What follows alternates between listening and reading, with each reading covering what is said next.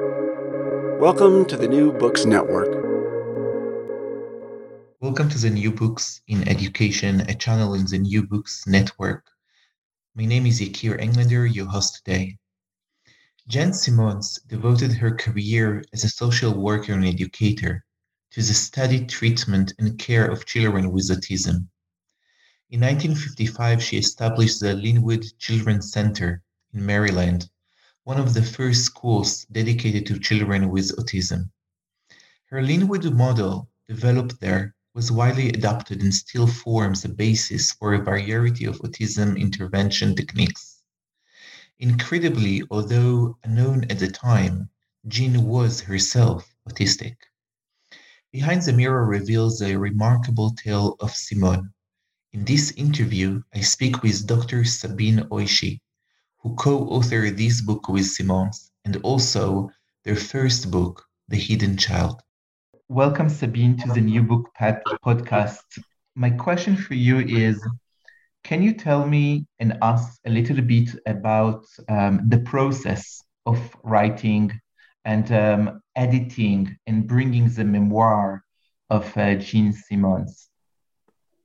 Well, this started out um, quite accidentally. Uh, Jane, uh, well, I, I had been asked to uh, write about Jane Simons' methods, treatment methods, which had never been written down the whole time that she practiced at Linwood. She had retired. She was uh, in frail health. People were afraid that her methods which had been taught by example, uh, would get lost. And so they were looking for somebody to try and tease out the different elements of her method and then write them down. And I was lucky enough to get that job. And I spent a year at her center, Linwood, which she founded in 1955, exclusively for children um, on the spectrum and uh, the end result of that year of observing at Linwood and going through old uh, materials and talking and talking and talking to Jeanne was our book, The Hidden Child. During that time, I obviously got to know Jeanne Simons somewhat. And by happenstance, I came across in the old materials that she handed me a little vignette that she had written about her childhood. And uh, I read that. It was very vivid. It's a description that, uh, that is in the book. Um, and I thought, well, this is describing an autistic child. But this woman, she's a world authority, she's an international star and you know there's absolutely no indication that she's anything but uh, you know well functioning professional. Anyway i eventually asked her and she said oh yes i'm autistic. Um, i didn't know that until i was middle-aged and it really doesn't make any difference i don't think. Well i thought it made a difference because it explained her uh, uncanny ability to find the entry points uh, into treatment with these very, very difficult children. She started telling me a little bit more about her life, and it was fascinating. Her life, as such, was like an adventure story. But what she told me and what she had written also in some vignettes about her childhood was um, an absolute treasure trove because it described in vivid and minute detail the enormous challenges that a what we now call neurodivergent child uh, meets along the way from birth on and through the rest of their lives. I had never ever in literature read anything uh, that even approached that kind of detail. And um, I urged her to tell me more And I then urged her uh, to let me find a publisher for this story. So we spent a lot of time, and I listened and I wrote it down. And then I tried to find a publisher and I couldn't. That was back in 1988 or so. At that point, autism was not at all on the front burner. And um, people said, oh, memoirs, you know, they don't sell well. So I put it in the drawer. Eventually, Jeanne Simons died. And um, a few years ago, I took it out again. I had promised her that I would try and get it published. So, through a, a number of uh, wonderful coincidences, I linked up with people who eventually um, connected with me with the uh, Johns Hopkins University Press. In the meantime, I had done a lot of additional writing, uh, introductions, uh, uh commentary. Uh, I had then been asked to cut down uh, this very, very long memoir and focus mostly on episodes that showed Jeanne Simons' own uh, challenges as well as her teaching and her teaching uh, uh, career and then her her teaching and uh, experiences at Linwood. And I did that, and that's the book. Mm-hmm. And can you tell us a little bit about the choices? Like it, it's you, you, mentioned you mentioned just um, in in um, just before that part of her method was to go by case studies, like to go and try to understand by examples.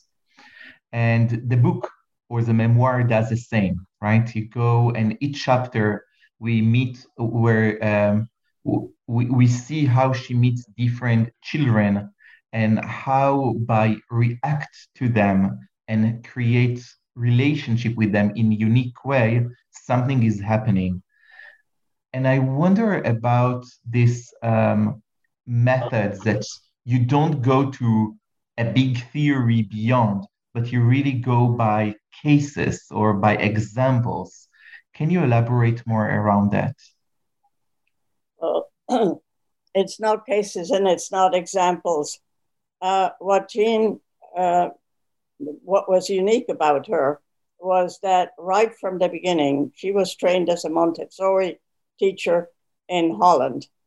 And right. she worked as a teacher, uh, actually never in a classroom, but always with individuals or groups of children in Holland. Uh, and there's uh, a number of uh, chapters and uh, and uh, that describe her work with individuals. And uh, later, then uh, she worked uh, at Children's House in Washington before she founded Linwood. Yeah. And no matter the child, no matter the problem of the child, she just accepted that child the way he or she was. There was no theory. In fact, she insisted that she did not know about autism until years into working at Linwood, even though she was a friend of uh, Leo Kanner's, who, quote, invented autism in 1945. Uh, she was simply not interested. It didn't make any difference to her what people said. Uh, about theories or about diagnosis. She looked at each child, observed their behavior, found things that she felt she could work with, and then started at that point uh, working with the child and slowly, slowly using whatever the child offered in terms of uh, openings, um, behaviors, or interests, and using them to slowly shape a more functional behavior. Now, I then had to break down that method into elements to write my first book. And uh, you know, I could read through the whole book uh, to describe these uh, these elements, but each child was an individual. Each child had its own journey, and the only thing that was the same was Jeanne's absolute acceptance. She never labeled any behavior as dysfunctional or bad. She simply said, This is what the child can do at this point. This is the best they can do with whatever limitations they have. And we need to use that and move them forward. So, what I hear is absolutely non judgmental. Absolutely non judgmental. Right. Uh, neither judgmental of the children nor judgmental of the parents with whom she empathized. Uh, uh, uh, in fact, she founded Linwood because she felt that the children that she had been working with at Children's House were so incredibly difficult that uh, it was simply too much for the parents to uh, deal with. And the danger was at that time that these children would invariably end up warehoused in institutions for the rest of their lives. So, in that way, what she tried, because something that I was not, it was not clear for me because I really felt how she accepts a child as a child is. However, I felt also that maybe she has a goal to help the child to communicate better with the people around them? The goal was not to communicate, though communication obviously is one of the challenges of uh, children on the spectrum.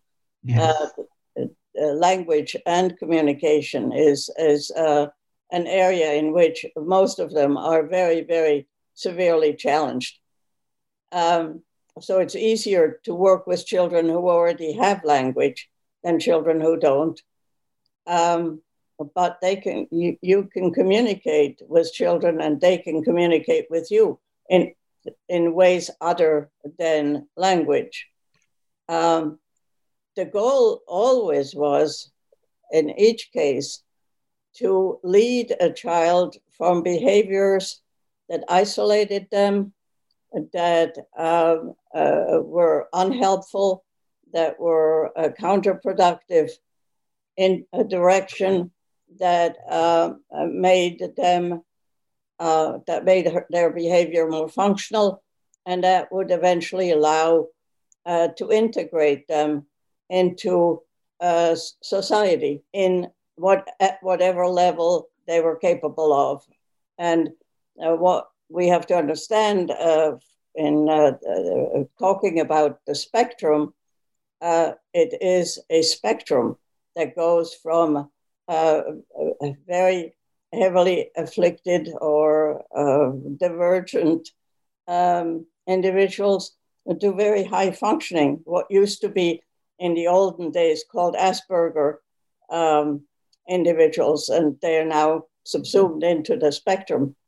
And so, depending on their level of intellectual functioning uh, and their level of language, the level of their uh, possible integration uh, differs. So you can't ahead of time uh, say, well, the, the goal for all children is to go to, an, to a regular school or whatever other goal you might have.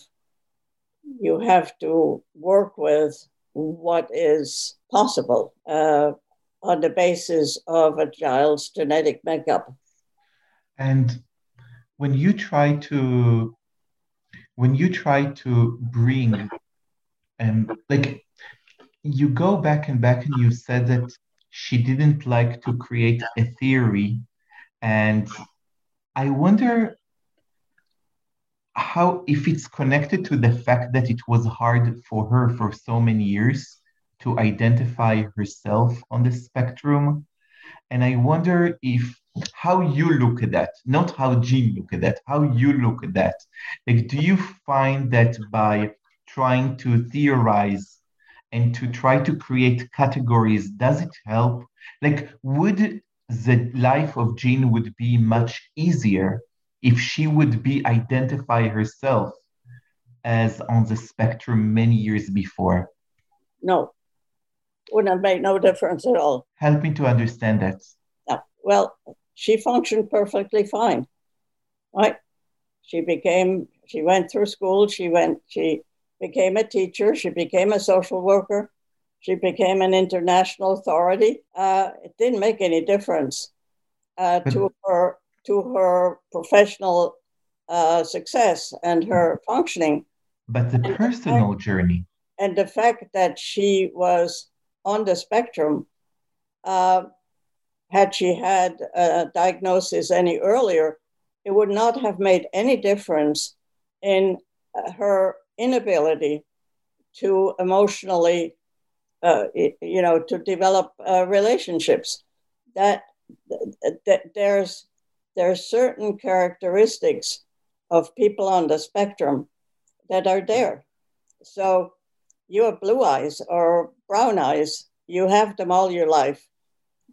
And um, eh, if uh, you know somebody were to tell you that uh, um, because you uh, have uh, uh, blonde hair, you're more susceptible to some disease or other, um, it, it, you know, there's nothing you can do about it. It just is. So, uh, a diagnosis, uh, first of all, there was no diagnosis when Jeanne was born. Right. Uh, diagnosis was not really even available she, until she was uh, uh, 34 years old. And uh, she did abs- she she dealt with her challenges and and that's really the heart of the book and that's what i'm much more interested in than all this theorizing uh, is the fact that she was able to describe what it is like to be autistic. And that would not have changed if somebody had said oh this child is autistic wouldn't have made any difference whatsoever. Um, reading uh, from her early memories. My earliest memory is of lying in the basket with a soft, shimmering light over me. I also remember the smell of roses wafting over me. There is a sense of peacefulness, of nothingness. She's about five months old at that point. Then everything changes. Suddenly, there is nothing but pain. It is like being blown into a thousand small pieces. There is pain without hurt. And then there is terror without knowing what terror is. The little pieces scramble together again, whirling into a ball only to be blown apart again, and then try and find, finally get together again. Then the peace and nothingness returns. Roses bloom early in Belgium. So it was probably May, and I was perhaps five months old at the time of this memory. I think that the pain that threatened to explode my fragile self, awash in light and the scent of roses, came from the intrusion of my mother's voice. My mother had a beautiful voice and she loved babies. When she spoke to them, her voice was soft and gentle. Yet to me, it was almost unbearably painful. I do not know why, but I knew instinctively that unless I could block it out, it might destroy me. Even today, when I smell roses or see light shine through a veil, I, it can make me feel incredibly peaceful. And it can, can make me lose myself and all sense of time and shift me back where I'm drifting weightlessly in warm warmth and light.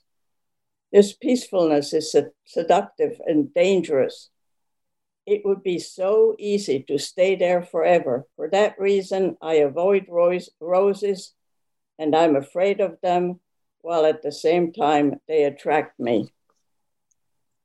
So you have this very early memory before there is speech. Right. She's trying to describe it. And when she described it, she was tense. She was she was struggling for words to describe this pain. And this pain, to some degree, repeats whenever there is intrusion of feeling, of emotion from others towards her, from her towards others. She has to close that down to be able to continue to function. That's not something that depends on other people's action. It simply is. So, what Jeanne try in her memoir in her memoir to tell us the readers who some of us some of us of the readers probably are not on the spectrum which kind of dialogue she wishes to create with a with a reader. What kind of dialogue does it create yes. with the reader? Yes with the readers. Like when we read this memoir and when you try to capture to try to take from the memoir something that you want us the readers to take from that what is the main teachings? What are the main teachings well the uh, the value of this memoir uh, is exactly that it it reveals something that has not been accessible before. And so a reader, whether it be a layperson or a parent or a caretaker or a teacher, yes. will have insight into what it feels like to be on the spectrum, what the challenges are, how this one person has dealt with those challenges, other uh, people may deal with them differently. But we uh, come to understand the main challenges, and the main challenges are emotions, emotional um, communications, emotional connections, social integration. Another huge challenge is, and uh, uh, Jeanne Simons describes this also, in many, many um, incidents in her childhood is the uh, a, a, great difficulty that these children have with any kind of change. And uh, she describes that in, in a number of, of ways, what, how she dealt with it. But it will alert us to the fact as a reader um, that that change for these children is an enormous challenge, very frightening. And so when a child uh, on the spectrum uh, is, uh, is forced to go from one situation to another and uh, starts uh, behaving in odd ways or aggressive ways, uh, we then remember, ah, this is a difficult situation. We have to help here. We have to make it easier for this child uh, to with this, uh, you know, to deal with this tradition. Maybe we have to take it in smaller steps, or we at least understand why this kid is screaming, or is, you know, having a shut shuts down, or has other behaviors. So the the uh, it is not a dialogue, it is a teaching, it is a, it is a, a revelation uh, for people who are interested either in the phenomenon of autism or, and especially for people who live with uh, a person on the spectrum, a child on the spectrum. It's a gift. It's not inviting a dialogue. It's a gift uh, that opens our eyes uh, and then redirects our thinking but also uh, makes it possible to, it sort of demystifies what is a very mysterious disorder. Uh, we don't know uh, the, the root causes. Uh, that's still, you know, there's still a lot of research going on into all the different possible causes. Uh, we don't, treatment is on a hit and miss basis, kind of. Um, but for the first time, we see inside because the way a diagnosis is made for any psychiatric disorder or developmental disorder is by observation only. You can only see behavior. And when you diagnose uh, these children or try to diagnose, it's mostly parental uh, observations. It's a checklist uh, you put together and then you say, yeah, Baba, you have nine of, of 12, and yes, that puts this child on the. But you don't really, you don't know what, what the child really feels or, or, yeah. or faces. You mm-hmm. only see the behavior, and the behavior may be very odd. You don't know why. Some children appear to be deaf, and they're not but they have closed down in part because they have to defend against social input, emotional input, or because they're highly oversensitive to sound.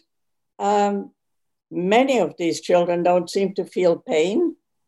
Uh, we don't know why, but it, we need to know that. So when they hurt themselves and they don't cry, it doesn't mean that, it, that they're not badly hurt. Yes. Um, uh, some are uh, uh, excessively sensitive to light and other sensory input, and many of these phenomenon and how it affects the person are told us by Jeanne. So my question is, Sabine, what was her method to teach? Since she didn't try to to create a theory and to try to go to um, to create a structure but she communicates. It, it sounds that it was almost, I don't know how to say that, natural for her to to communicate with the kids. I wonder how she taught her her way. Are you asking how she taught other professionals? Yes. She had them observe. Can you say her, more? Her, people said, You're a miracle worker. She said, I'm not a miracle worker anybody can do what I do. Well, that was a little bit. Yeah, it sounds a little bit too much. Well, at the time, she really believed that because at the time, she really did not yet realize that she had a special uh, insight.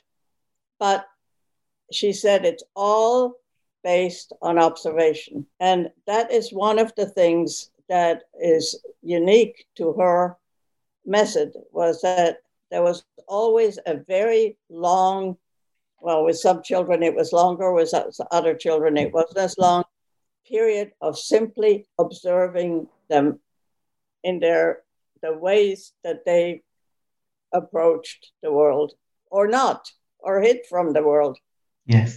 And when you went to Linwood, as I did, uh, trying to figure out what was going on, you just watched and you watched what the teachers did and you watched the interventions and you asked why why at this point did you do this well because i saw that this child had made this move so it told me that he or she's ready for the next step and uh, if you watched long enough you started understanding what they were looking for how they were using what the child revealed to move them on.